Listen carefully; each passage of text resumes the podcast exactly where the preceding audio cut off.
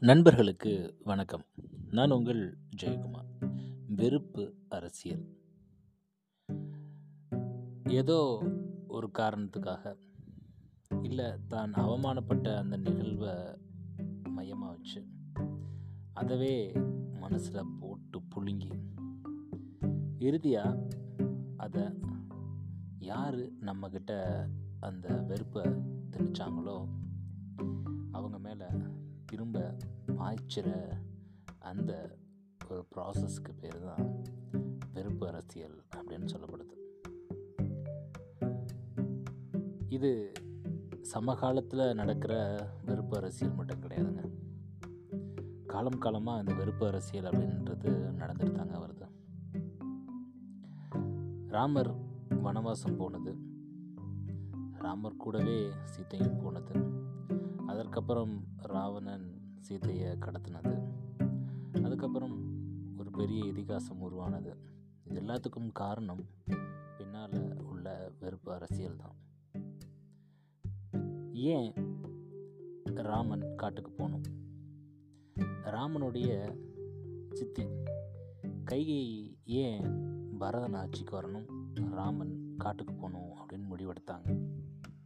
இந்த அரசியலுக்கு பின்னாடி உள்ள வெறுப்பு என்ன? கைகையை அப்படி தூண்டினது யார்? வேற யார்? கூனி தாங்க.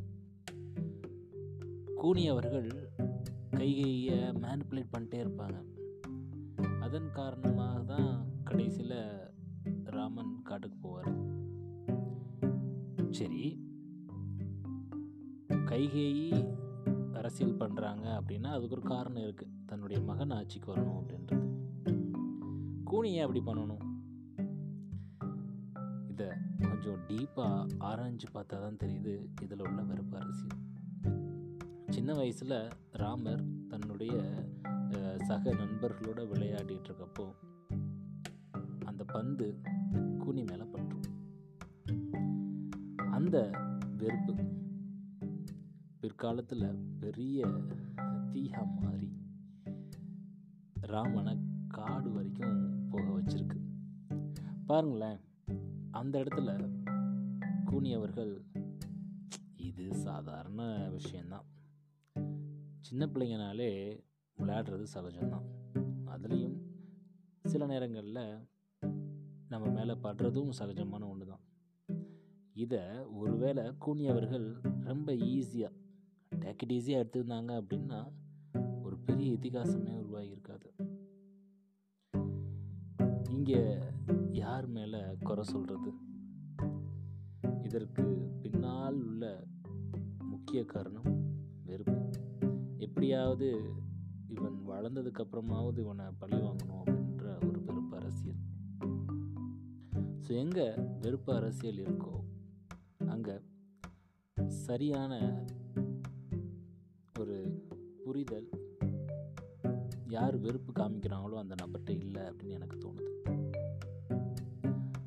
சுருக்கமாக சொல்லணும் அப்படின்னா இந்த வெறுப்பு அரசியல் அப்படின்றது சரியான தீர்வு அல்ல.